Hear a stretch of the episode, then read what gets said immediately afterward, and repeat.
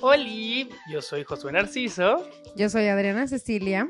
y juntos somos La, La Reverbera, Reverbera. Donde hablamos de las noticias que ya han sucedido hace un mes, pero queremos ver qué tan relevantes siguen siendo hoy en día. ¿Cómo estás, Amitse?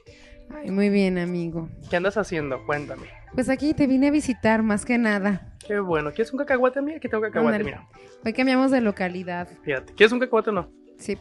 A ver, pásale. La becaria te va a dar un cacahuate. Ah, Eso Uno. es, gracias. sí. No hagas mucho ruido porque son como de- los compré con cáscara Mm, para ser más silenciosos.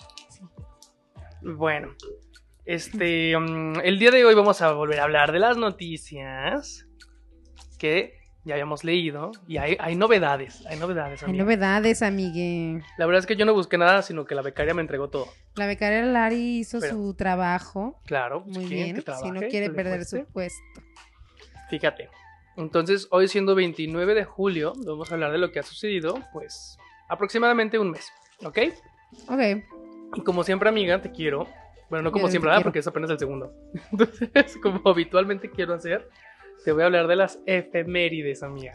Ok. Y quiero ver qué tan astuta eres y me des la definición de efeméride. Efeméride. Hey. Data de la prehisteria. Los humanos la usaban para peinarse así. Pues nada, son cosas que pasan en el mismo día, pero en otros años. Vaya, como mi comezón. Ándale. Muy bien. Bueno, mírate.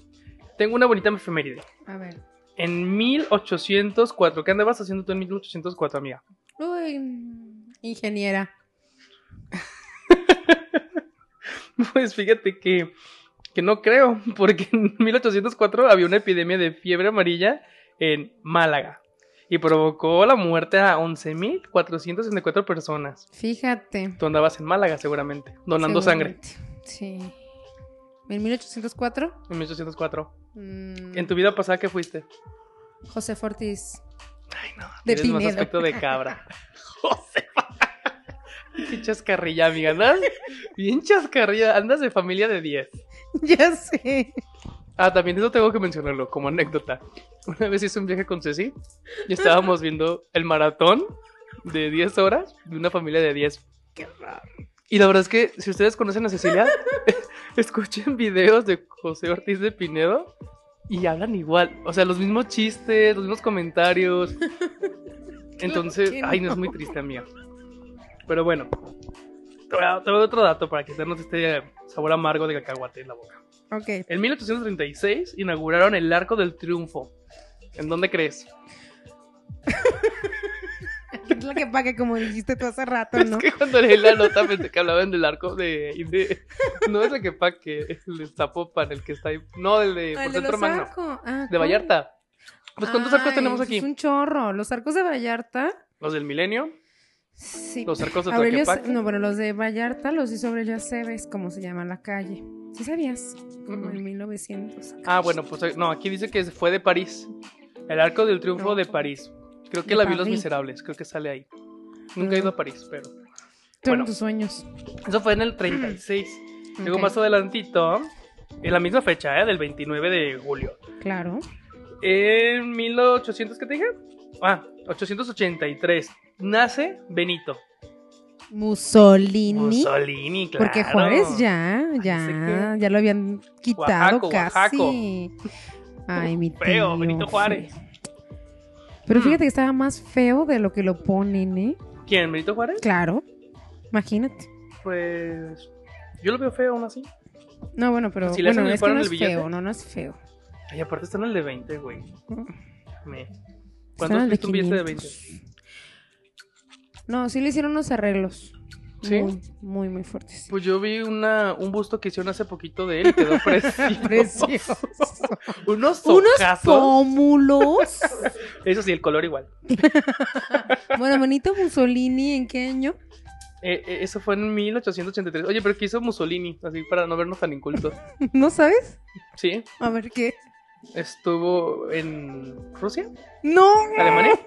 No, fue un dictador italiano. Estuvo durante la ¿Italia? Segunda Guerra Mundial. Él era como el malo de Italia. Ay, amigo. ya, Ah, deja de ver tanta película eso sí. china y ponte a leer un libro. Ya. Bueno, pero después, un poquito, siete años después, en 1890, ¿quién crees que se me muere? 1890. 890. Se me muere. Ay, no. A mí me encantaban todos sus discos. ¿Discos? Que recordara las tardes. O la de Rosas. Y yo te esperaba con mi cari- Que se me muere mi Van Gogh. Ay, Con todo y su oreja. cállate. Bueno, no sé, la oreja creo que ya estaba aparte. No, ya la oreja se la había quitado porque ese cucú se sí. puso malito. nervios. Entonces, pues muy triste en, el ocho- en 1890 porque pues murió alguien que inspiró una gran banda. Tonto. ¿Sabes dónde se murió? Mm, En su casa, triste y solo. Sí, fue en su casa. Sí, en su casa amarilla. Su Así casa, se man. llamaba la casa De amarilla. que no venía ni un perro en- cuadro. Arles. Y hasta que se murió, trancas, que se hace famoso y rico, ¿no? No, ya era famosillo. Ya era parte del círculo con algunos pintores del momento. ¿Como cuáles? Pues este. mm, Toulouse. este, vivía con uno. ¿Cómo se llamaba el que viví, con el que vivía? De Luz, creo. ¿Ahí se usaba lo de Rumi? ¿Qué? ¿Que eso usaba hacer Rumi antes? ¿Qué? Que Van Gogh vivía con... Ah, claro, claro. Ah, amiga, no es muy disociada, nomás veo que Ya mueven el es que cacahuate te que- distraes. Ay, no sé, es que los cacahuates me desconcentran. Luego les que decimos quién es el que nos patrocinó el No, cacahuate. este Van Gogh sí se fue a vivir un tiempo a Arles y ahí vivía con un pintor, pero no me acuerdo bien cuál es, creo que era de luz, no estoy segura. Y él se quitó su orejita y luego dicen que se la dio a una novia prostituta y si tiene una novia como que se dedicaba a eso, pero no se la dio a ella, o sea, se la cortó porque escuchaba cositas raras y murió a causa de esa infección. Yo tengo un libro muy bonito. Ah, no sabía que había muerto por la infección. Pues fíjate. claro, ya estaba bien Ay, malito. nuestro productor que nos pidió que no hiciéramos ruido, ¿qué crees? Fíjate. Acaba de hacer ruido. Se le acaba de caer el tacón por andar comiendo cacahuate. Gracias, productor, por su disciplina. Este, luego les pasamos sus datos. Y luego, fíjate, después de la muy triste desenlace de mi amiga la en 1907, el coronel británico Robert Baden Powell, ¿qué crees que me fundó? Es mi padre, amiga, porque yo pertenecí. Los scouts. Muy bien, amiga. Ay, amigo, no lo digas en voz alta. Yo sí, yo sí estuve en los scouts y me encantó haber estado y, y pertenecer. ¿Sí? Sí, hay una frase que Mm. dicen que una vez scout, siempre scout. Mm, fíjate. Yo, yo fíjate que agradezco a los scouts y a mi padre Baden Powell, que ni lo conocí.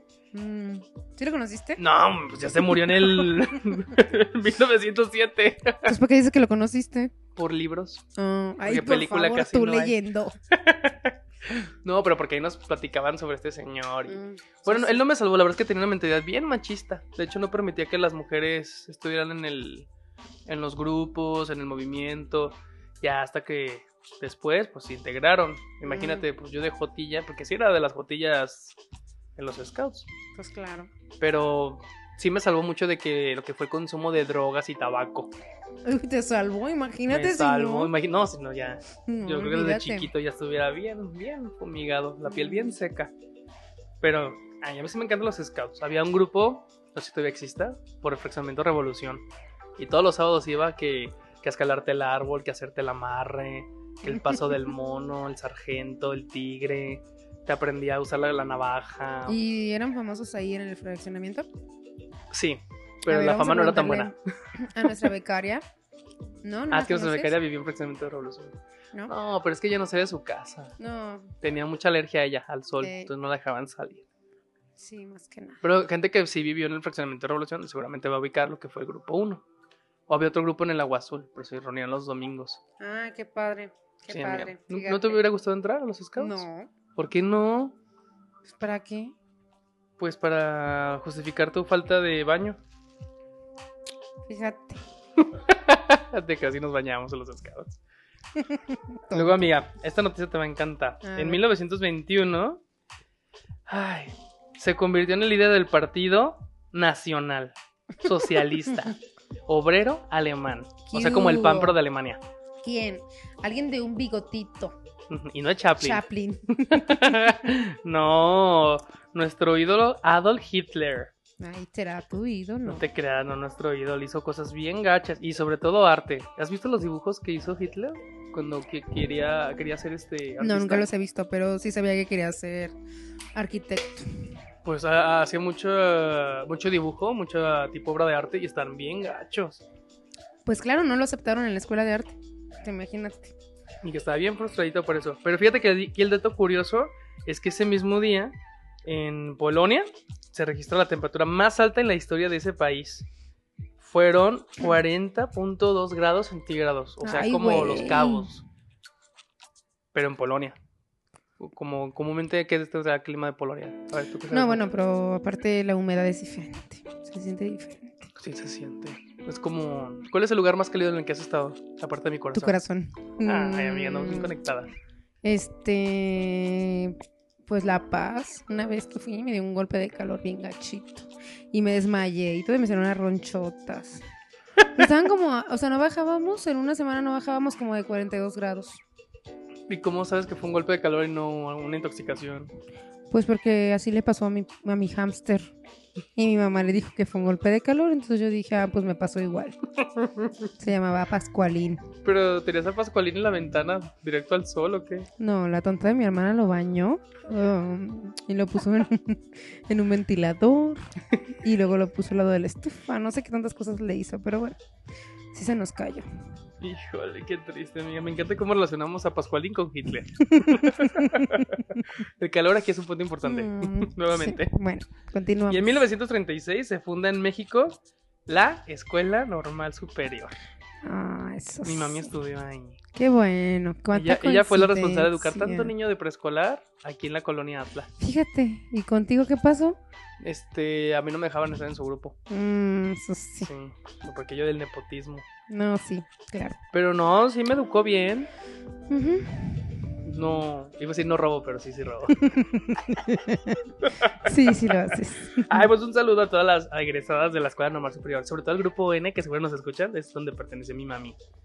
Y luego, en 1948, amiga, en Londres, que se inauguran los primeros Juegos Olímpicos, pero después de la interrupción ocasionada por la Segunda Guerra Mundial. Mm, Fíjate, yo no sabía que se había interrumpido. Pues claro. Do- Interrumpido. ¿Dos veces interrumpido? Sí. ¿Por qué? ¿Qué pasó? Segunda Guerra Mundial. Pero pues, ¿qué? ¿No fue ahí o sí? O sea, Europa. Ay, que pues lo han hecho en la en América Latina o así. O sea, ¿sí sabes la magnitud de la Segunda Guerra Mundial? Ah, pues por eso. Sí vi el pianista, pero no llegó hasta acá, ¿o sí? O sea, yo me acuerdo que, que lo que supe de, de la Segunda Guerra Mundial y el efecto que tuvo aquí en México es que mucha gente huía para resguardarse aquí y que también querían llevar como este movimiento, pero no lo permitieron. Y que hasta los medios de comunicación decían que no estaba pasando nada. Pues volaron dos avioncitos de México. Pero, o sea, imagínate toda la gente que en un inicio llegaron a Nueva York, llegaron a Brasil, a Argentina, a toda esta costa. Y México también fue un, un destino para, para las personas que querían huir de Europa. Entonces imagínate toda la gente que venía y pues obviamente pues estaban huyendo de un país. ¿Cómo crees? ¿Cómo crees que iban a tener espacio para la Juego Olímpico? Bueno, pero mira, bendita las naciones, No, se de hecho- logró recuperar. Ay, es que te quiero decir algo. Bueno, a ver, continúa. No, dime, dime. No, continúa. Porque No. ya vi que lo tienes ahí en las efemérides y ahorita te lo voy a decir. Ok, bueno, y después en 1960 Ajá. ya estaba por nacer mi mami. Este, ¿qué crees? ¿Qué? Que la NASA me saca el proyecto Apolo. Mm, Si eso sabes de sí. qué trata el proyecto Apolo. Sí, es un bar que está aquí en López Cotilla, una cosa sí antes de. Pues Apolo fue una nave espacial, ¿no? Claro. Yo me acuerdo que en, la- en el libro de la Digo, SED de literatura había un cuento de eso. Pues, Pero pensé que era un cuento así, literario, decir, literario. Sí, claro. Pero no, yo de eso casi no sé, fíjate. Pues No, soy fan ni de la astrología, de la astrología sí, de la astronomía no. Ay, qué cosa tan fea la A mí astronomía. no me gusta lo que es lo no científico. Eh, nomás el horóscopo. Yo sí, a mí pregúntame de astrología lo que quieras. Qué asco. Pero pues, según yo, el proyecto Apolo era para ir a la luna. Ey. ¿Sí? ¿Sí era el de la luna? Sí, Fíjate. Lo que es tener cultura general. fíjate. Y en el 83, que me muere Luis Buñuel. Mm, Si ubicas quién fue, soy Buñuel. Pedazo de escroto. Claro que sí. O sea, hace rato que estaba leyendo las efemérides así, Josué de, ¿qué es un Luis Buñuel? Y yo, amigo, director de cine, le empezó a dar así toda la ficha técnica y él, ay, no, no sé quién es. ¿Cómo Y luego voltea y me dice, tú te quieres hacer la erudita, tú ni sabías que era Rocío Blanquer. Y yo, bueno, Oye, yo nunca te dije que te querías hacer la eru- erudita. ese fue otro, perdón. Ese fue otro, Lo tengo en mi corazón. un enanito Bueno, que déjate ahí. digo, durante la Segunda Guerra Mundial se vinieron muchísimos eh, artistas, eh, científicos, de todo tipo para acá, para América. Y dentro de esta ola se vinieron los surrealistas. eh, llegaron primero a Nueva York, precisamente. Este, Beton, Leonora Beto Cuevas. Carrington. Bueno, Leonora Carrington se vino un poquito después, pero porque estaba cucu. Eh, este, Ahí fue cuando la pues mucho. internaron. Sí, después de la Segunda Guerra Mundial, bueno, por ahí agarraron al que era su novio Max Ernst y porque era alemán y estaban en Francia y lo, inter- lo, lo pusieron en un campo de concentración o un campo de Que ella quería ir a rescatarlo. Ajá, pero porque era alemán. Y, y ella escapó, ven- malvan- malbarató su, su casa eh, al sur de Francia y empezó a huir con una amiga que le mandó su mamá. Y después eh, la internaron en Santander, en España. Y allí fue donde le dieron esta inyección que era como que, las, que la volvíamos loquita, pues como los electroshocks de hace 20 años más, era esa inyección y no me acuerdo cómo se llama, que digo mentiras. Y ya de ahí se logró escapar y encontró a Renato Ludoc, mexicano, que estaba como de viaje por allá, por, por España, Portugal, y, fue- y él fue quien la logró traer a América con la ayuda de, en el, en el barco de Peggy Guggenheim, esta de los museos. Entonces, cuando se vino toda esta ola de intelectuales de Europa, llegó Luis. Buñuel. Sí te escucho, ¿eh? Ya vi, llegó Luis Buñuel a, a México y empezó a trabajar con películas súper importantes como Los Olvidados. A mí en la universidad me pusieron una de él y tiene un chorro de películas y trabajó en conjunto con Dalí, una que se llama, ¿sabe qué? Del perro andaluz. ¿Sabes cuál es? Mm, No, va a estar bonita, no la busco. Oye, pero para saber, lo que sí está interesante es la vida de Virginia Woolf. ¿Dónde se puede...? Estaba hablando ¿En de en- Leonora Carrington. Ah, no es la misma. Para diferenciar, Leonora Carrington es la... La, La escritora. eh, tiene libros de cuentos. También pintaba. Claro, ese era su, su máximo. Pintaba, hacía las esculturas del Paseo de la Reforma, la Ciudad de México. de que el que es como un cocodrilito. Exactamente, es de Leonora ¿no? Carrington. Y hacía, tiene, muchos, tiene muchas pinturas. Y Virginia tenía- Woolf Eh, escritora británica del siglo pasado. era la que rica. ¿Qué? Era la que era muy rica. Leonora Carrington también era muy rica. Las dos eran muy ricas. Pero Virginia Woolf era hija de Stephen. King. No, tonto. Ay, no sé qué Stephen. Bueno, de- también no. era un escritor y eran muy ricos. Y ella escribió libros como Las olas, Alfaro, Una habitación propia. eh, pues muchos. Pero la señora pintaba. Dalloway. No pintaba, solo escribía. Y es una de las mejores escritoras mujeres de la historia. Fíjate, amiga. Como, me encanta cómo llegamos de Luis Buñuel a esto. Pues me preguntaste, Es que- yo respondo. No, es que tienen, ellas tienen una biografía muy interesante. Ambas. Pero Sí. ya, ahora que me explicas, creo que soy más fan de Leonora Carrington. Ah, ni, se ve que, Virginia Woolf. Sí, creo que estuve, intenté leer un libro de ella, de las de abajo, algo así. Memorias de abajo. Ajá. Memorias de abajo es de Leonora Carrington. Entonces no leí Virginia Woolf. Fíjate. Pero No, qué bueno que tenemos aquí, que A nos Virginia guíes. Woolf le presté un libro. Ay, mi cacahuate se me cayó. A Sí, se Diego. en los cacahuates. oiga. Le presté el libro de la señora Dólogo y a Diego. Diego, te estoy observando. Ay, sí. Ya nunca, nunca le piden prestados libros a Ceci porque nomás los está presionando como cobrador del Coppel. Empezó, güey. Bueno, y ya mi última efeméride, amiga, para compartirte en el 2015. Casi bien reciente. Ah, Microsoft realiza el sistema operativo Windows 10. mm, yo, yo me quedé como en el mm, Windows 96. 97. Ese no lo sé usar. Pues yo tampoco muy bien. A mí no me gusta este sistema operativo porque le pones inicio y toda la pantalla se pone de un color y con todas las cosas ahí. Ay, no, yo no sé. A mí también me cuesta más entender. A mí, mira, nomás le digo a mis alumnos, ábreme el Word, ábreme el Excel y ponme el PowerPoint. Oye, pero aparte eso es aparte ya. O sea, ahora puedes comprar una computadora y trae tu Windows 10, pero ya no te trae tu Office. ¿Qué? Ujú. Ah, pues yo no sé. Entonces, ¿cómo le vas a decir a un niño? Ábreme el Excel o el Word. Ya no lo tiene. Ay, pues no sé, amigo. ¿No usas la paquetería de mm, No Google Drive? nada, no sé. Entonces, ¿cómo es el Nomás trabajo? uso Dropbox porque en mi trabajo me lo piden, pero no uso nada. O sea, yo no le sé mover. No, no ubicas nada de Google Drive. Google Fotos. Mm, bueno, Nomás y porque Alex me lo puso. pues ya vienen todos los Android, según yo. Mm, Ay, amiga, ¿no te interesó mi, no- mi nota de, de la tecnología? Pues es que no le sé mover. Mis sobrinos son los que me le mueven. Bueno, pues aquí quedan mis efemérides, amiga. Ay, qué ¿Cuál fue la moraleja de lo recursivo que han sido estas fechas? ¿Qué notas en común? ¿Cuál es el análisis que entregas? Pura muerte. Y calor. E inmigrantes. Migrantes. Bueno, sí, ¿eh? Qué Sí, fíjate. Hitler fue un migrante también porque él nació en Austria. Y se fue a Alemania. Buñuel emigró a América. Todos los de la Segunda Guerra Mundial.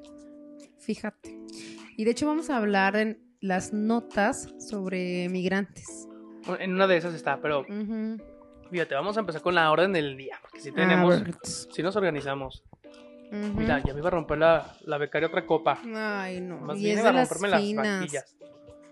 Mm, la cristalería. fíjate. Vamos con la primera nota. A ver. Que yo la verdad no estoy como que muy mm, vinculado a esto. Porque no lo uso. Porque tienes coche.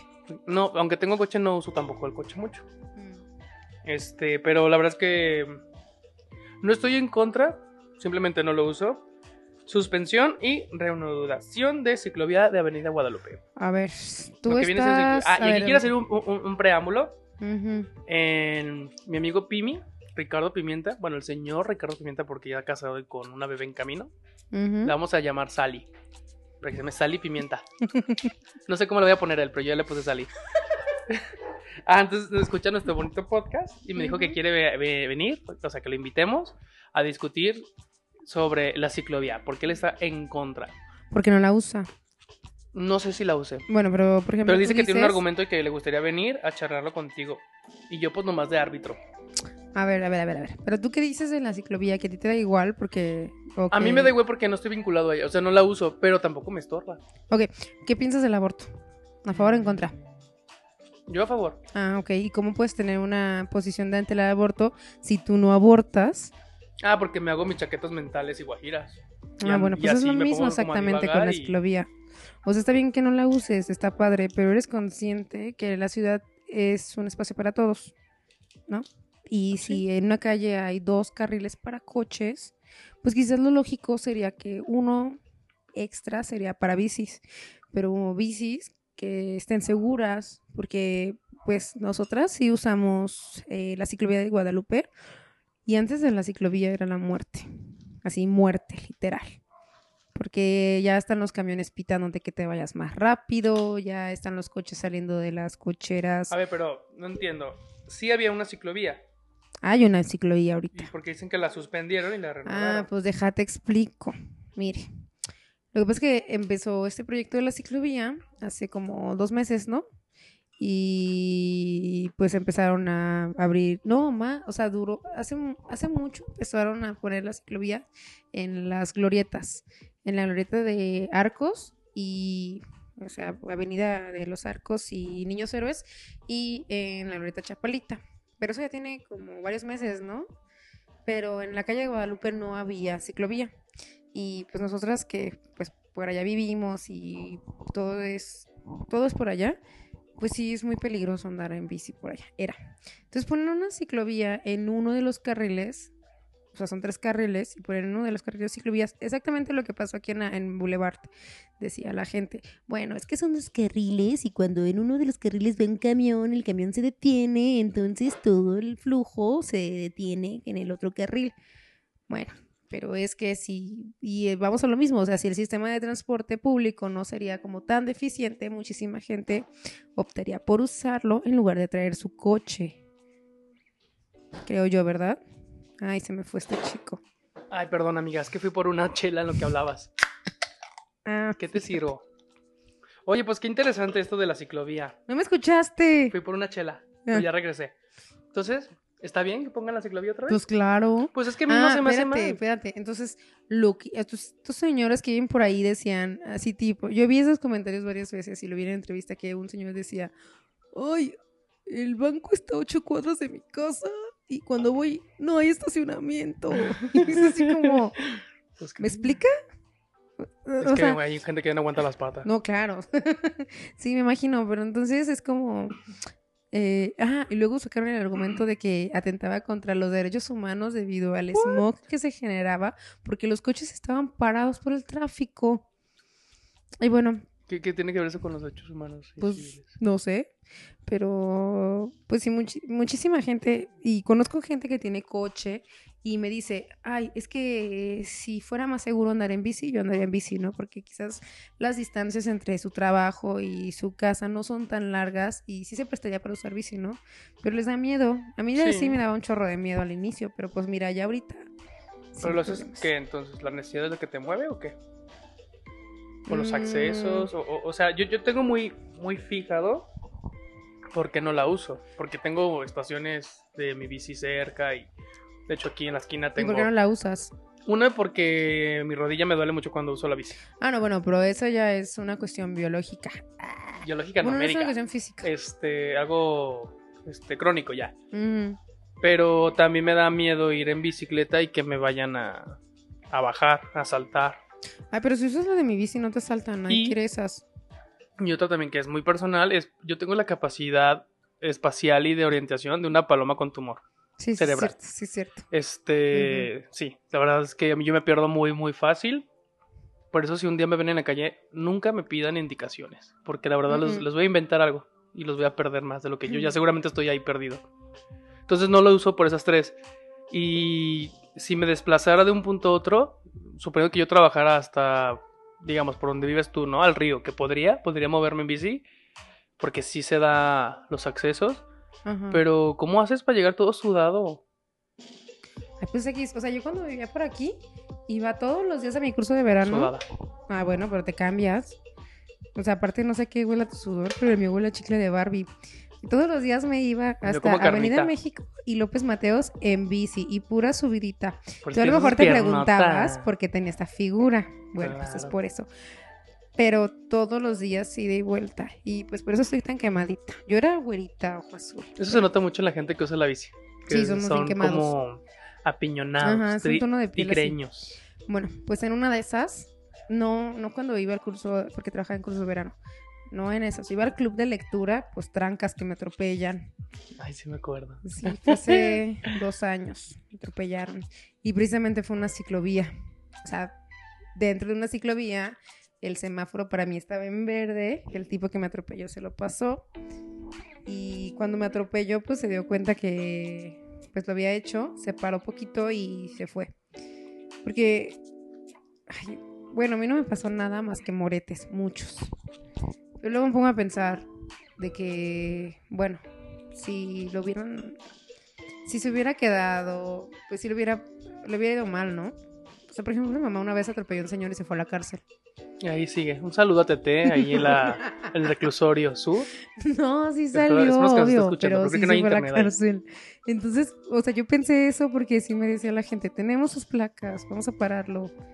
Y yo dije, a ver, yo iba en ciclovía y él se pasó el alto, le va a ir muy mal. O sea, a lo mejor eso es una, una, una experiencia que él tiene y ya no se va a volver a pasar un alto, ¿no? Pero Bueno. yo pensé en mi mamá, pobrecita. Pues sí, cada quien piensa en, en los propios. Pero bueno, o sea, ya, lo que vemos que mm, detienen la obra de la ciclovía porque decían que atentaba contra los derechos humanos. Y, eh, pues, ¿cuánto estuvo? Como una semana, ¿no? Así parada. Y ya, luego pues dicen, ah, pues que siempre no. Y pues la volvieron a hacer y está padre. O sea, es un carril, es como en Avenida México, la ciclovía es un carril completo y es como, como jardineritas. A mí eso se me hace una tontería, pues porque es mucho espacio. Pero pues el chiste es como que le pongan arbolitos y que... Y pues que en algún momento sea como un sitio más amigable. Y está padre. O sea, a mí... Esa es la intención, pero yo, yo quisiera dar un punto de vista un poquito más agudo. No lo haré porque sí quisiera hablarlo con, con mi amiguito Pimienta, que él dice que tiene todo un arsenal de argumentos para esta temática. Espero que sí, porque si no, qué perroso. O sea, él está en contra de las ciclovías. Él está en contra de la ciclovía. Dice que es algo innecesario y estorboso. Al necesario y estorboso. Pero pues tiene coche, ¿no? Tiene coche. Mm, Pues por eso. Pero entonces también es como escuchar esa, esa parte. Yo le dije, bueno, si vienes, vas a entrar a una boca de lobo. Pues Y él claro. dijo que sí, hasta se emocionó. Fue de, venga. Y pues hay que, hay que invitarlo. Porque yo, la verdad, no tengo mucho argumento para este tema. Bueno, ni para otros Es más, más. podemos traer a, a tu amigo Pimi y a mi amiga la vagabunda. Oye, sí. Y los dos, padres de familia, Fíjate. con bebé ya en brazo. Ay, sí. No, es más, y los ponemos así a que los bebés compitan entre ellos. Nos amarramos una navaja en el bracito. Sí, sí, sí, y el primero que se saque el ojo gana. Mientras los papás discuten, los bebés también. Ok. Tienes una idea. excelente idea, Muy amiga. Bueno, eso fue sobre el tema de la suspensión y reanudación de la ciclovía. Así que ahorita vamos a un corte y volvemos.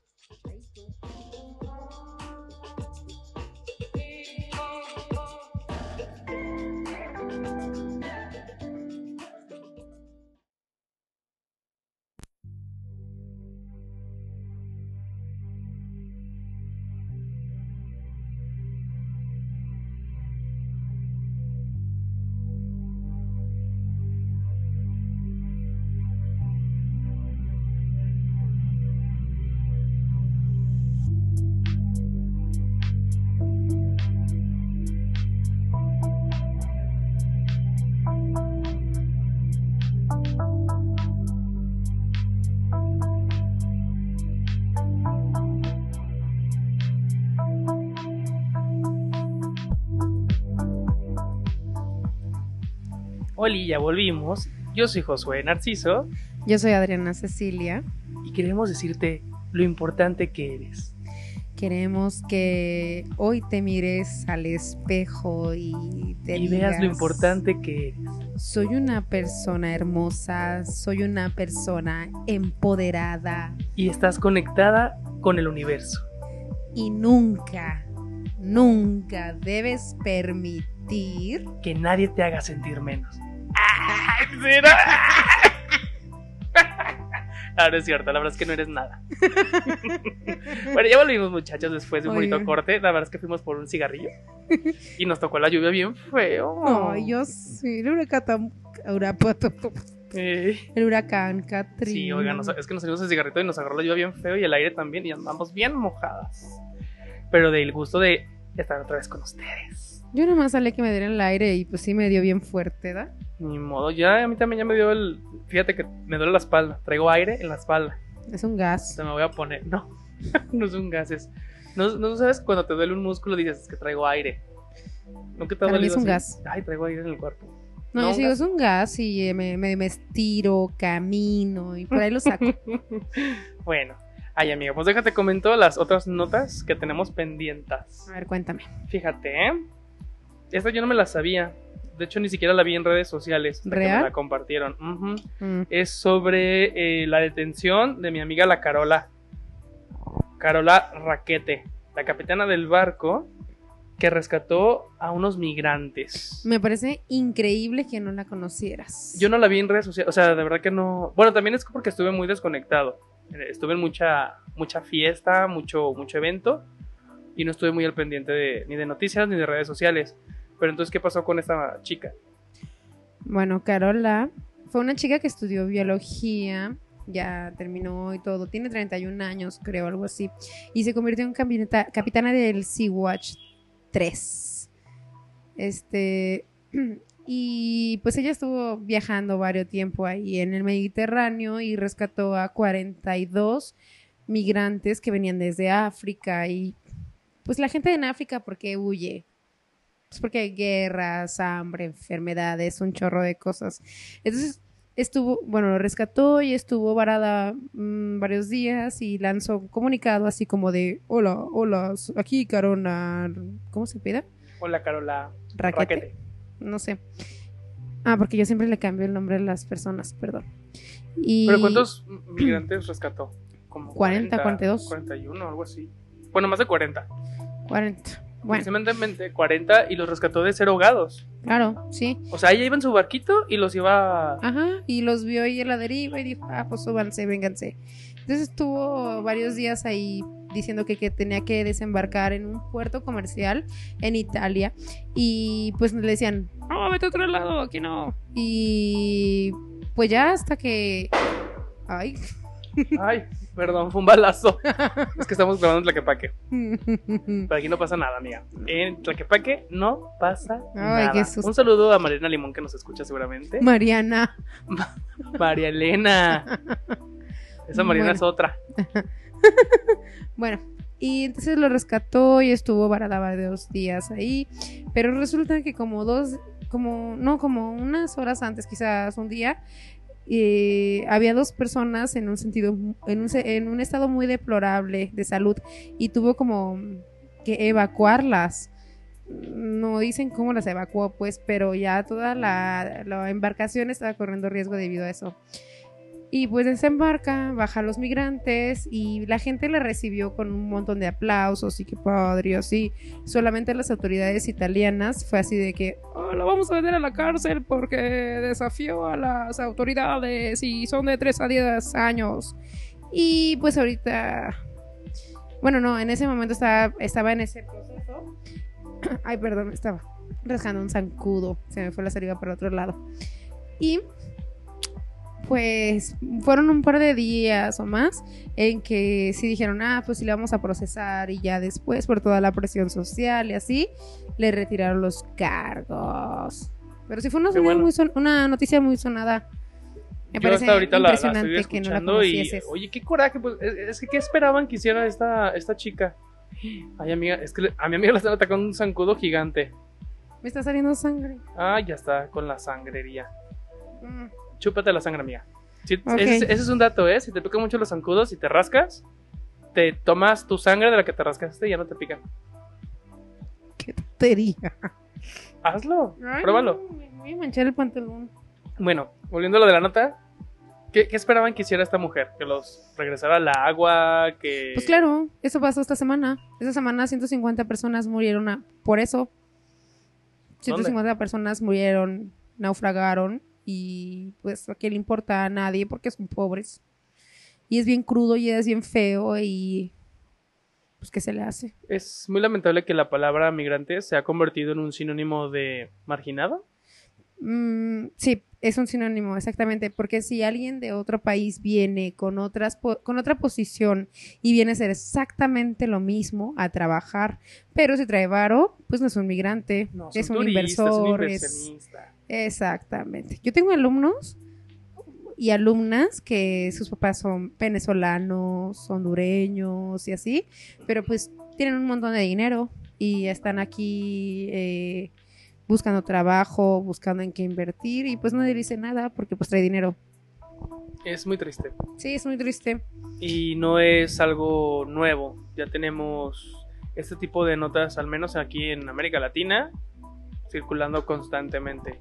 Como lo que pasó también de los migrantes que venían de El Salvador y, No, que de la tenían que- Honduras, y de Honduras, este, Mm. que querían la pasar. y- caravana, Ajá. la caravana migrante. Y, y en este monstruo que como gran parte de los mexicanos nos convertimos en no quererlos dejar pasar, eh, obstruirlos. Yo la verdad mi, mi postura es que estoy en, en contra de eso. Yo creo que sí es necesario apoyar y, y mover, o sea, pues, lo Pues que están fíjate que- buscando es, es vivir, comer. Ahí por la casa, ahí, bueno, hace muchos años eh, iban a abrir un albergue y por Ah, es jardines del bosque. Y los vecinos ponían Una mantas lona, fuera una de su, pancarta casa, de... de su casa y decían así que no, no queremos la casa del migrante aquí, y sáquelos y que no sé qué. Y es así como, ay, o sea, está más chido porque no van a estar vagando, van a tener un lugar donde llegar, comer, dormir, hacer sus necesidades. Pues algo más humano, ¿no? O sea, aquí Digno de paso. incluso. ¿Perdón? Es más digno. Claro, o sea, luego dicen, es que es un recurso solo, solo para mexicanos.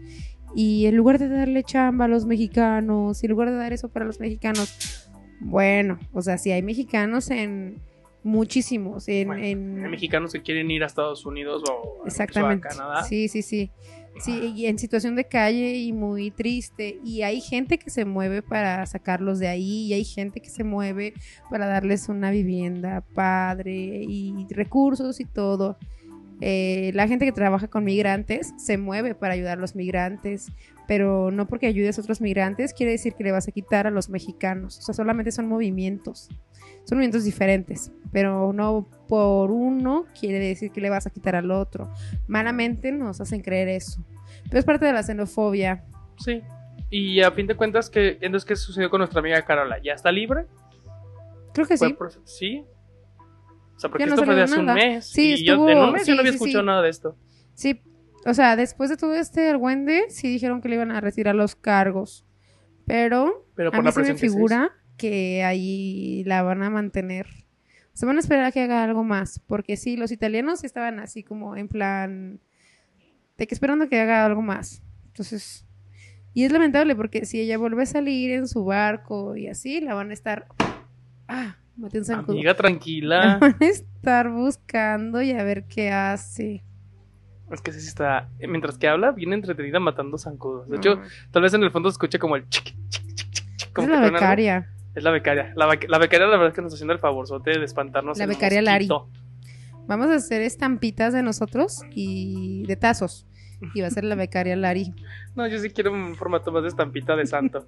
Sí me gustaría. No, a mí es que a me gusta como- mucho la túnica. Como tipo el álbum de estampitas. ¿Te gusta? Y de todos nuestros viajes vamos a hacer así como la estampita. Teníamos un documental preparado de un viaje que hicimos y nunca salió al aire. Hace como dos años, ¿no? Uh, Se llama sí. Ozay. A ver qué Es un pasa. gran documental. Oye, bueno, pues esa fue la noticia de la capitana. Y hay otra que esta, esta sí la escuché en redes sociales y me, me parece muy macabra. La desaparición de Daniela Ramírez, la empleada de Oh. Little Caesars, que al momento de salir de su trabajo pide un taxi. No, no, no sé si fue un taxi o un Uber. No, un taxi. Un taxi. Ujú. Entonces sale y le manda mensajes a uno de sus compañeros de, de trabajo diciéndole que, oye, estoy preocupada porque creo que el taxista me va a secuestrar. Eh, me está llevando hacia Tres Marías, yo no vivo por aquí y pierden comunicación con ella. Pero los mensajes duraron como media hora. O sea, es que allá vimos muchas cosas envueltas.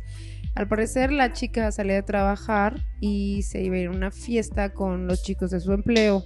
Entonces, la mamá de ella sabía que no iba a llegar a dormir porque se iba a ir a Una esta fiesta.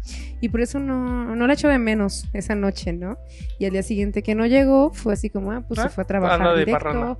Y luego no llegó y dijo así como, ah, bueno, pues a lo mejor pues estaba muy cansada, se quedó por allá X, pero hasta el lunes que ya no supo nada de ella, fue a su trabajo.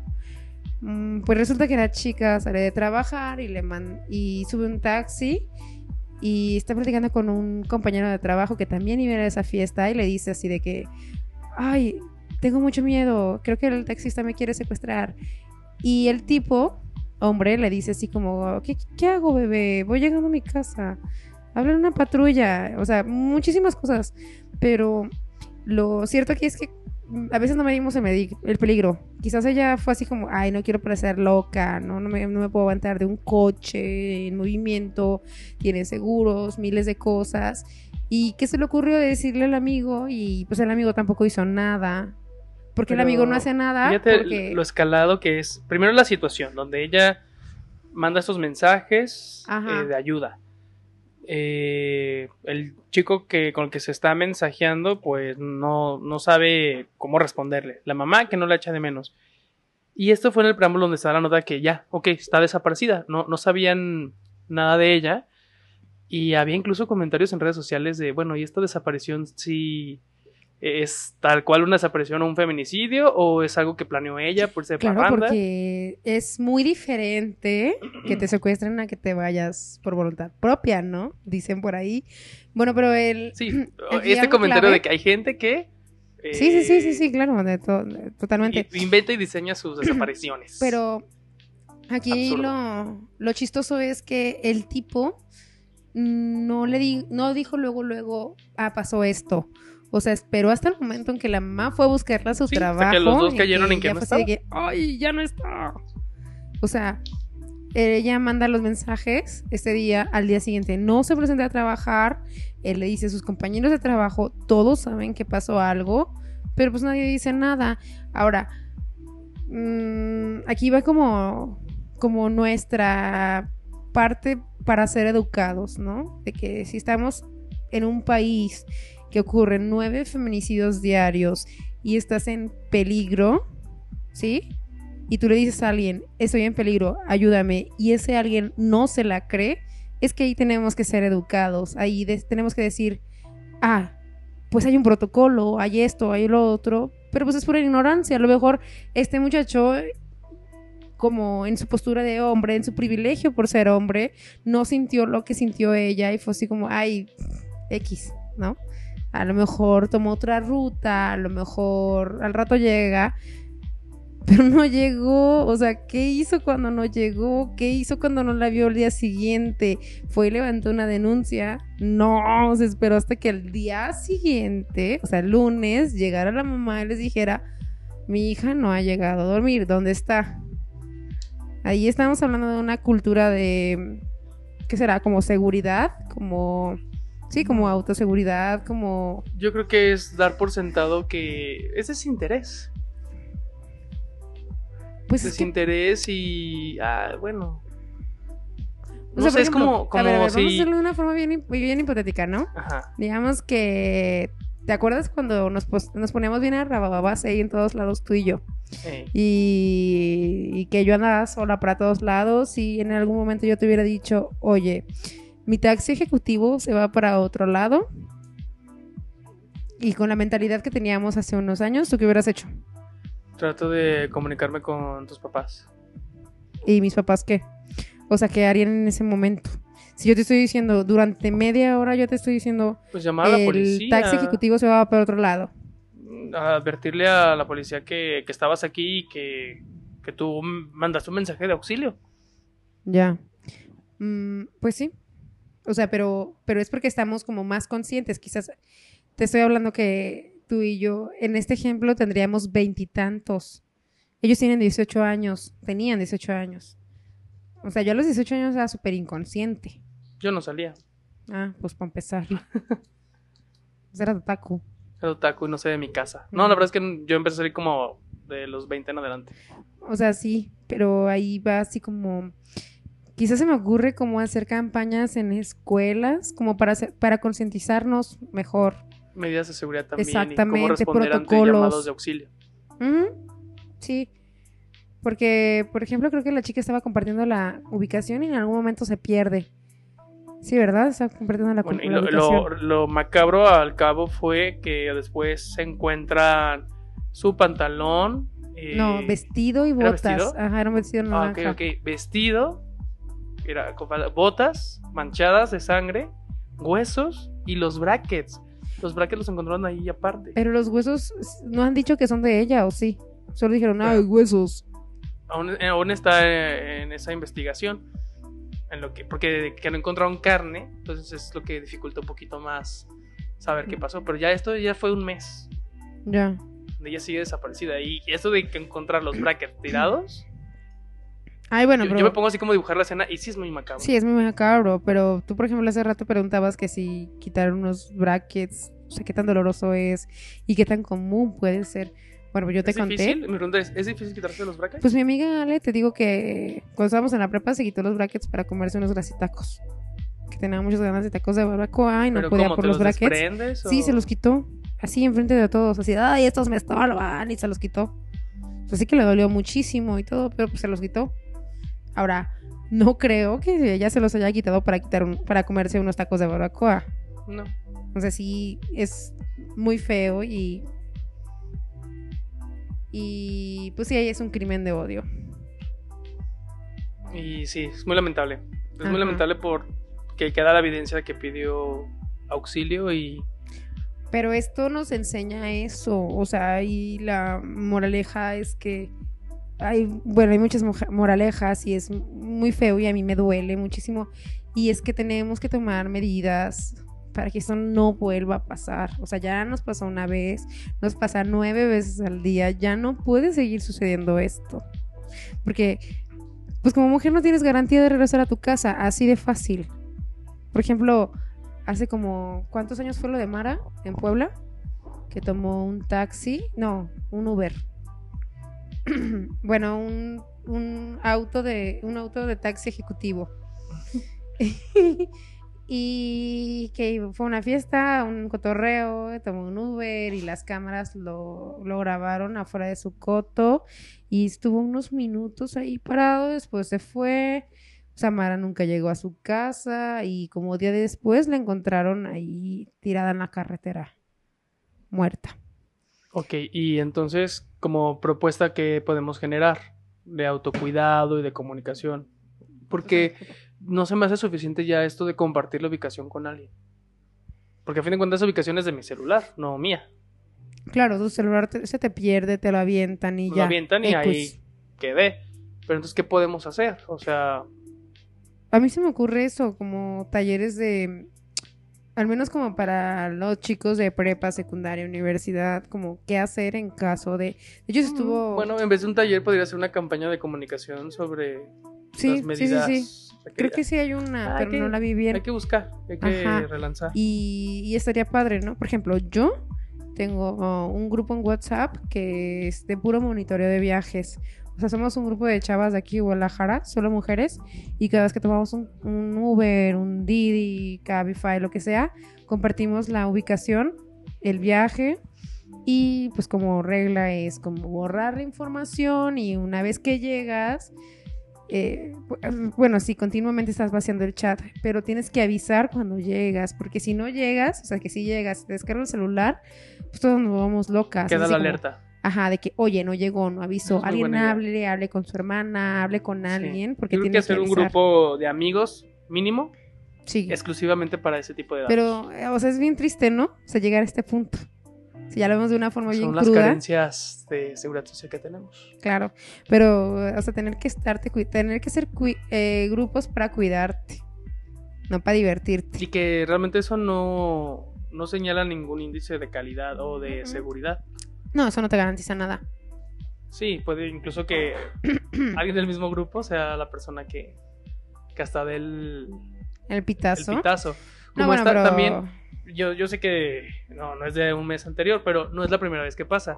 De estas experiencias, gracias, mira, la, la iba a decir de Can, pero no, la becaria me trajo una chela, mira, Ay, le trajiste de las bonitas. en la cara. Oye, pero, ah, te decía, de, de este tipo de casos donde alguien llega a pedir su Uber, perdón, transporte ejecutivo privado. ¿qué se escucha? Una moto. Ah, ok, perdón. Me, me saqué onda porque pensé que yo me estaba tocando algo que no debía. No, llega el, el transporte, se suben y, y el caso es de que la chava recibe la llamada del chofer y le dice, señorita, la estoy esperando aquí. Ya está su taxi ejecutivo esperándola. Y la chica ya estaba en otro coche. Ah, Entonces, sí. sentir que te invade el miedo. Puede Claro. ser un error. A mí me ha pasado que me subo a un transporte que no solicité. ¿Te acuerdas que vez Sí. pasó? y nos bajaron y ahí nos como bajó dos cuadras. Pero bueno, eso es un error. Pero qué miedo, o sea, cómo.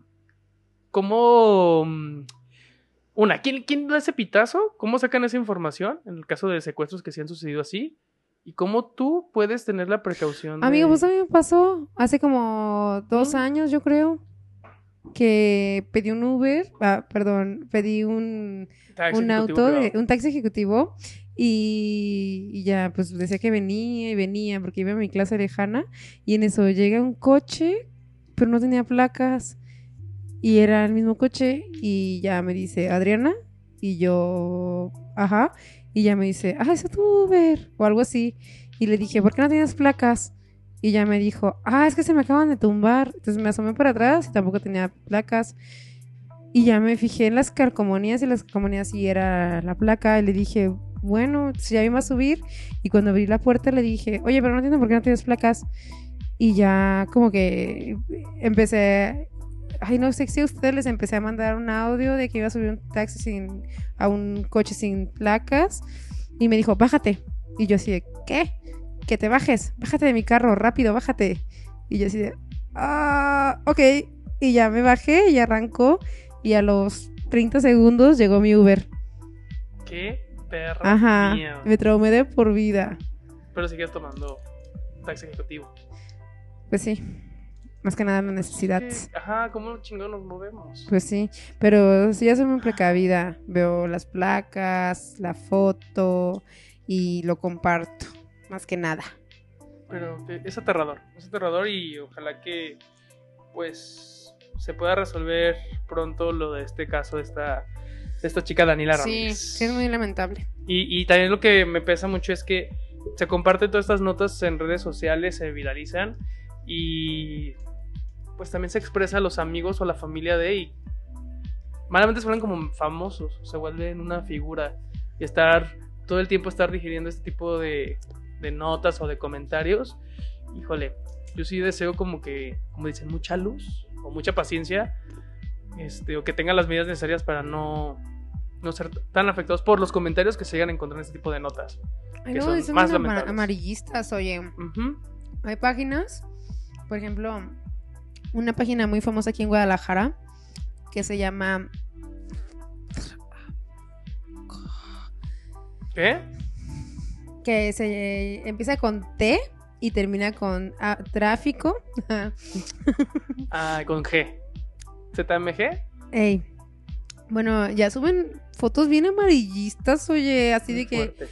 ajá, de que la semana pasada mm, hubo, hubo balazos aquí como a unas cuadras y Like subieron al chavo tirado y yo sí, ay, ¿por qué suben eso?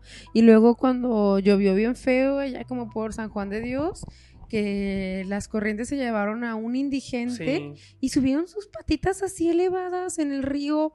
Y yo digo, oye, qué falta de sensibilidad, ¿no?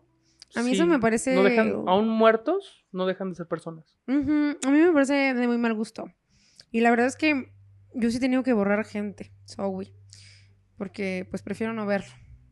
Sí. Por respeto, ¿verdad? Respeto a la familia y todo. Y también la idea es no volvernos insensibles ante este tipo de situaciones. Fíjate que eso pasa un montón con los psicólogos. Sí, A nosotros, eh, nos enseña a desensibilizarnos. exactamente, desde que entramos a la carrera nos enseñan videos de, de niños en situaciones ah, Niños muy hasta violentadas. abusados y violentados sexualmente. Exactamente. Cuerpos, este... Sí.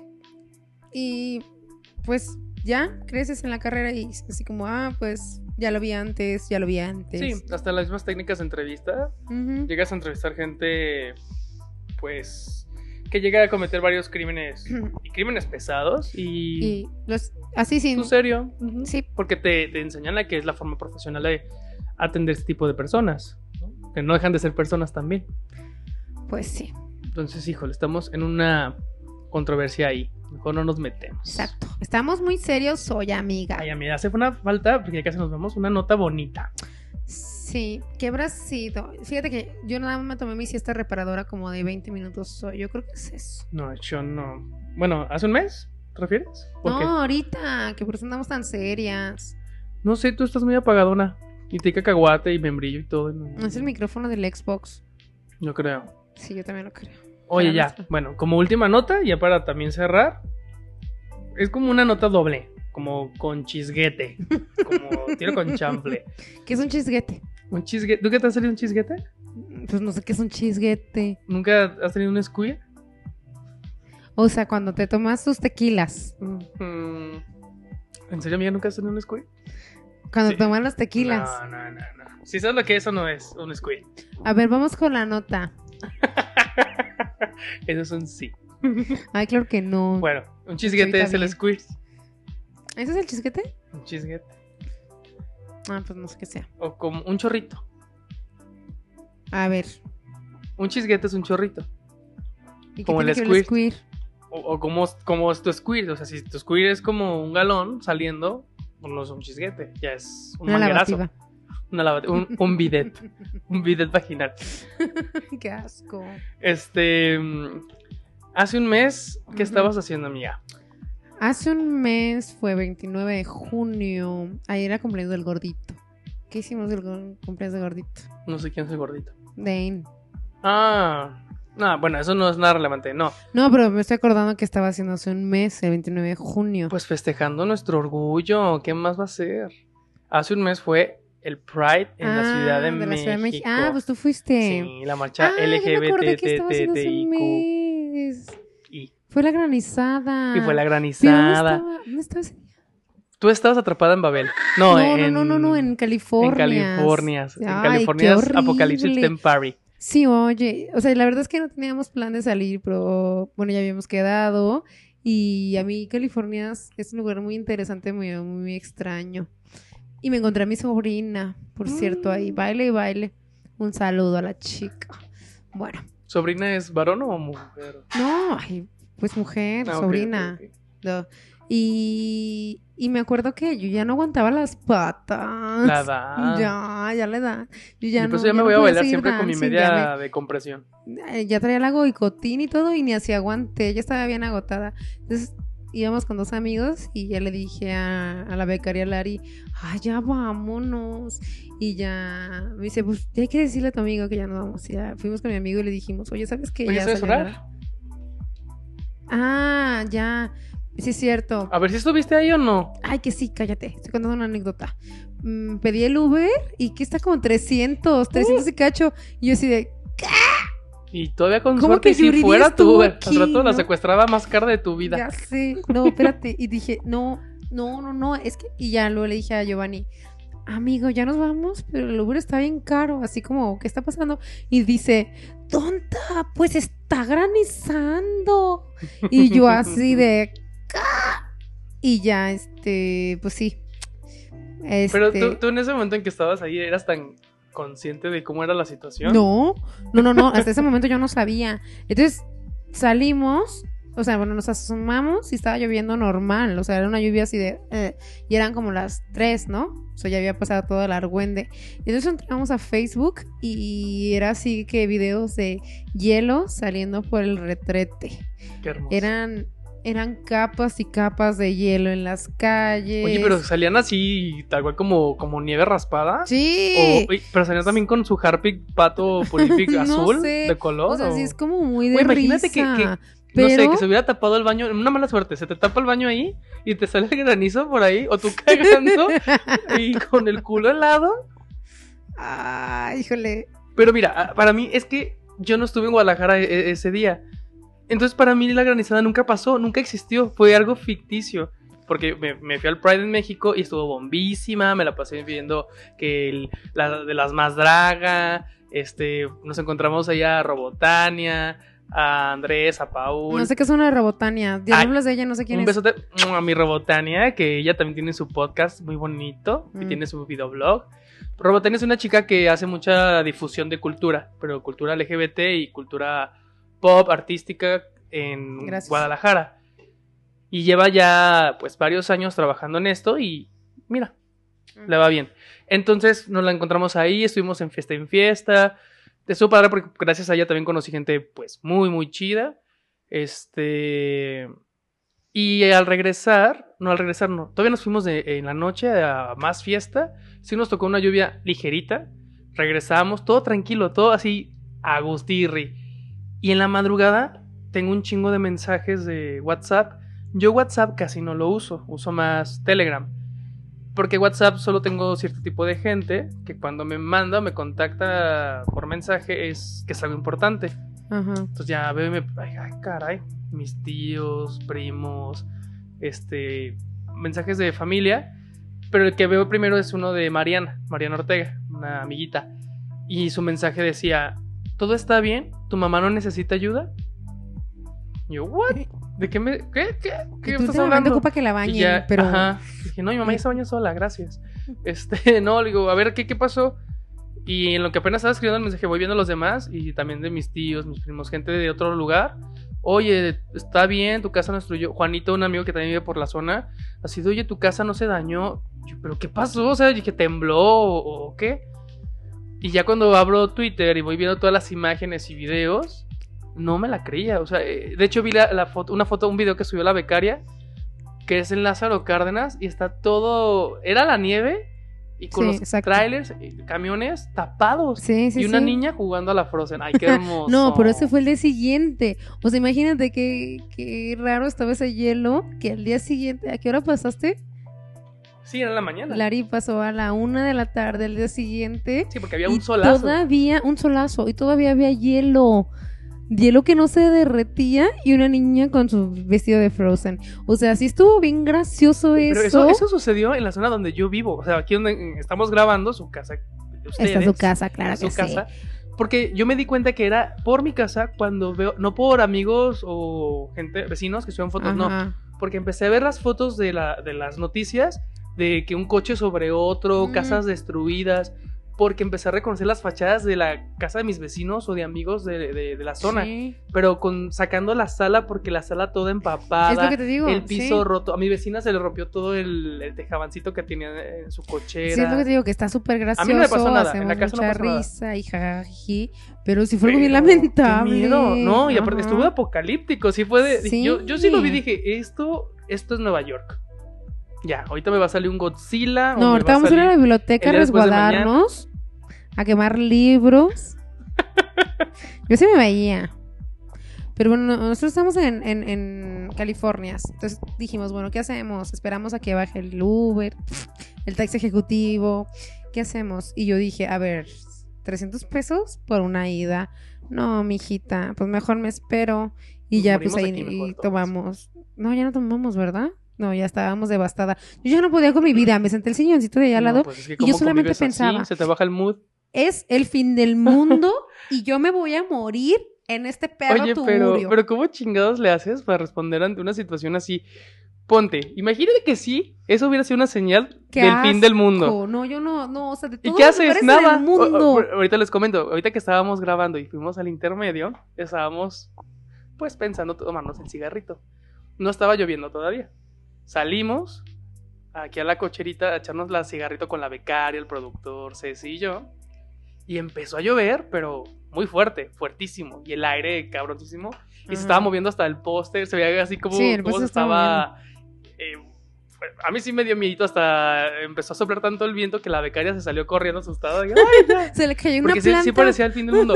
Pero lo, lo- lo irónico es que podía, puede ser el fin del mundo y nosotros no dejábamos de fumar. O sea, en vez de meternos ya en la casa y tirar el cigarrillo era de, ay no, sí está bien feo, está bien peligroso, ay el carro se va a estrellar. Pero no dejábamos de apreciar la catástrofe.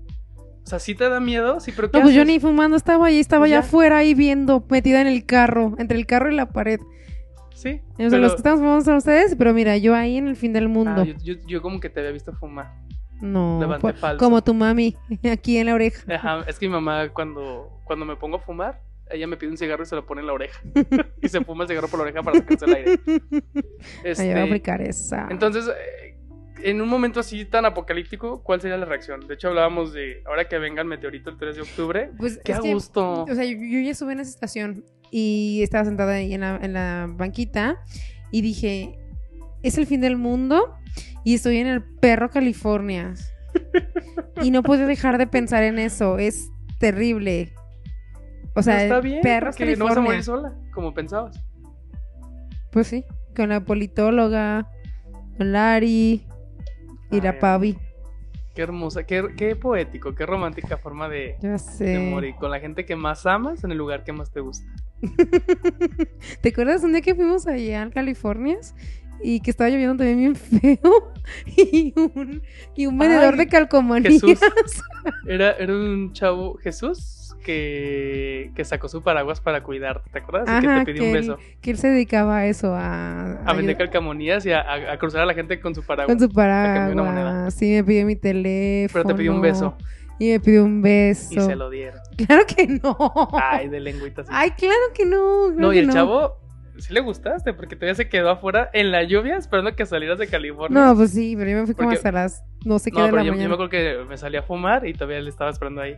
Sí, y tu amigo, y tu amigo. Y yo, ay, anda, ahorita viene, se fue a poner bonita para ti, ahorita va a salir. Y de ahora. Mójese y mójese, pero mira, a Mm. gusto. Que una historia de amor. Una historia más de amor. tuya. Fíjate. Tienes muchas historias de amor, ¿eh? Un día que no venga Muchas. la becaria las platicamos. Como un día que me vendiste con un tipo en Chipego. Sí, es cierto. Una vez mío, como así por dos 16 chelas. años. Ay, pero también te di una chela de esas. Ay, pues una. Bueno. Y el tipo así de, dame un beso, ¿sabes quién es mi papá? Y yo no te voy a Es dar que nada. me dijo que, que me daba dos chelas a cambio de que convencieras así de que le diera un beso. Le dije, claro, dos para mí y una para ella. Y lo cumplió. Y ya, pues ya tuve que ir a decirle así. Oye, ¿qué crees? Que te Y yo, vendí. no, yo no le voy a dar nada. Y él, ¿sabes quién es mi papá? Sí, que lo sacaron, ¿no? Porque se puso Sí. muy impertinente. Ustedes me robaron. ¿No fue el día que me rompí la rodilla? Mm, No sé. No, porque ese día fue mi cumpleaños. Yo me la rompí en tu cumpleaños. Por eso. ¿Esa no fue? No, ese no fue mi cumpleaños. Jamás te lo ¿Y hubiera ¿Qué perdonado. aventuras? ¿Ya por qué, por qué no salimos? ¿Por qué estamos bien viejitos, amigo? ¿A ¿Estamos dónde viejos? vamos? Pues a la Chipegua, Babel, a... No, ya no Mm. aguanto. Ah, vamos a Génesis. Vamos a Génesis, ahí sí. Sí, Bueno, igual si nos escuchan, invítenos a un tuburio nuevo y vamos y miren, les prometemos que el ambiente sí lo ponemos. Mm, Ahí nos verán viejitos ya, pero yo siempre termino en el piso. Yo también. No bailando, pero No. sí intento. Ujú. Si no me rompo la rodilla, hago otra amenidad. Y pues nada. Bueno, amiga, pues ya terminamos el podcast por hoy. Sí, ya nos pasamos. Oye. Sí, es como siempre. Es que no tenemos control del tiempo, ni de perdón. nosotros mismos. De nada, ni de esfínteres. Mm-mm. Oye, bueno, entonces espero la siguiente semana que sí grabemos otro podcast, pero tú te vas de viaje. Sí, me voy de viaje. Voy a ver si yo también voy a ese viaje y ver ¿Sí? cómo grabamos allá. ¿Ya? Puede ser, puede ser. Deja- dame chance. Yo quiero hablar con mi patrocinador, Diego Tolentino de la Mora, y lo comprometo a que si él le dice que le gusta este podcast, me pague el boleto a los cabos para grabar un programa allá. Mira, no sé, porque siempre y cuando mi bono de la amistad no se vea afectado, pues estaría Ah, bien pues que mi amiga vayas. trabaja mucho para que no sea afectado. Entonces, Diego Emiliano Tolentino de la Mora, estás comprometido a que el siguiente capítulo sea por tu patrocinio. Y hasta podríamos hacerlo allá. Sí, en la playita, en el yate y grabando No, en vez de un podcast. domingo, un video. Ay, estás un yate. ficticio en el depa de la doctora. en el de para doctor. Va- en el- vamos a grabar en el cuarto donde asesinaron una prostituta. Ahí Sí, porque mi amiga vive en un departamento donde asesinaron a una prostituta. Hasta podemos hacer la sesión de Ouija en vivo. Pero bueno, eso ya lo veremos. Y yo les mando un besote. No, no es cierto. No les puedo mandar otro porque ya se los di envuelto con mi alma. Entonces, Ceci, despídete. Ay, qué asco. Bueno, diles adiós a tus seguidores. Chaito. Chaito Hola, Valdés. Cuídense mucho. Nos- ya tenemos el podcast también en otras plataformas. ¿En cuáles? En Google. en Ah, Google Podcast. Apple, iTunes. ah, iTunes, ajá. A- Ay, Apple amiga, ¿Cómo sé que no le saben ni al Microsoft? No, pues eh? no, no sé. Yo, estás yo mira 94.7 y ya. No estamos en radio. No, de hecho, me pues, gustaría no. tener radio para ponerles música, pero ya nos dijo el productor que no podemos. estábamos buscando las canciones favoritas de Rayleigh. Y pues sí, Mm. queremos así adecuarnos con Riley y no se pudo. pero bueno, entonces nos vemos la siguiente semana Ves. si nos dan dinero. Si no, pues, Emisión. Bye. Si no lo hacemos a distancia. A distancia, ¿sí? Sí, claro que se Como puede. canción de Sin Bandera. Sí, Que como todo el Y tenemos de invitada a la amiga politóloga. Digo, a la. No, a la voy a amiga hablar oftalmóloga. oftalmóloga, ajá, y voy a hablar con Pimienta para ver si viene a nuestro programa a discutir Ay, el no, tema la de la siguiente vía. semana no. La siguiente semana No, no, no, es después, después, lo voy a agendar. Bueno, Órale, pues. bye a todos. Bye. Ay, ¿puedo decir todavía sayonara como en el miniso? No, no lo digas. Qué asco. Sayonara. No somos otaku. Arigato gozaimasu, minasan. Ay, qué asco.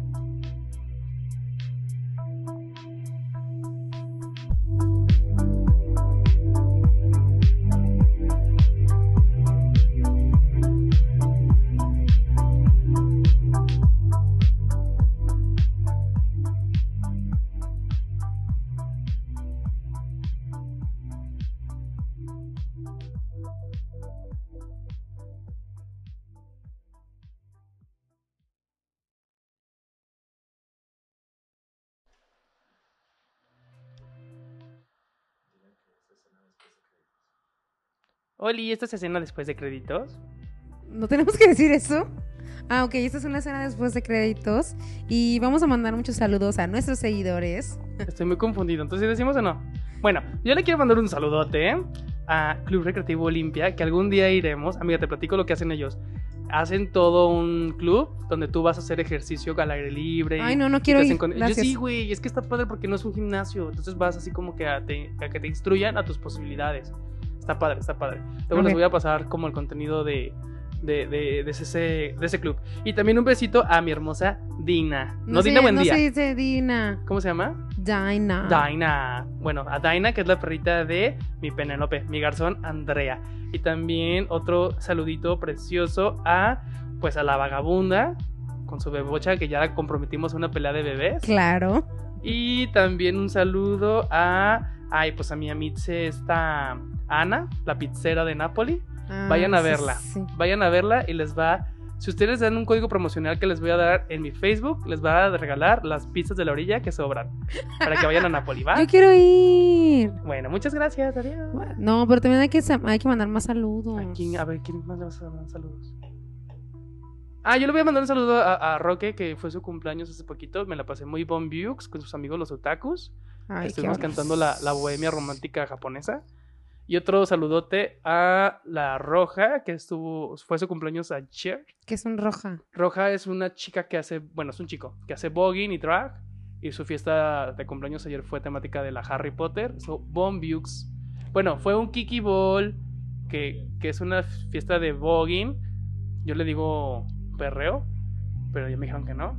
Pues le mando un saludo a él, Bueno, porque le quedó muy bonita su, su convivia. ya sé que le quiero mandar un saludo a David Bernal, que desde ayer está friega y frega que a Ay, qué sí, hora salía el podcast. De hecho, me mandó una captura de que hace rato de que a qué hora, que ya era lunes y yo ahí, mijito, trabajamos. Y Bueno, recuerden traba- entonces buscarnos en varios podcasts como Spotify, iTunes, eh, Google. Google Podcast.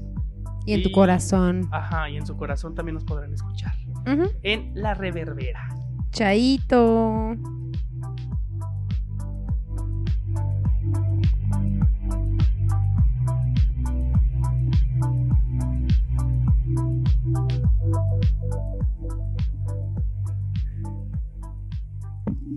También quien quiere invitar a un día a entrevistarla en el podcast. A mi amiga la del Oxxo.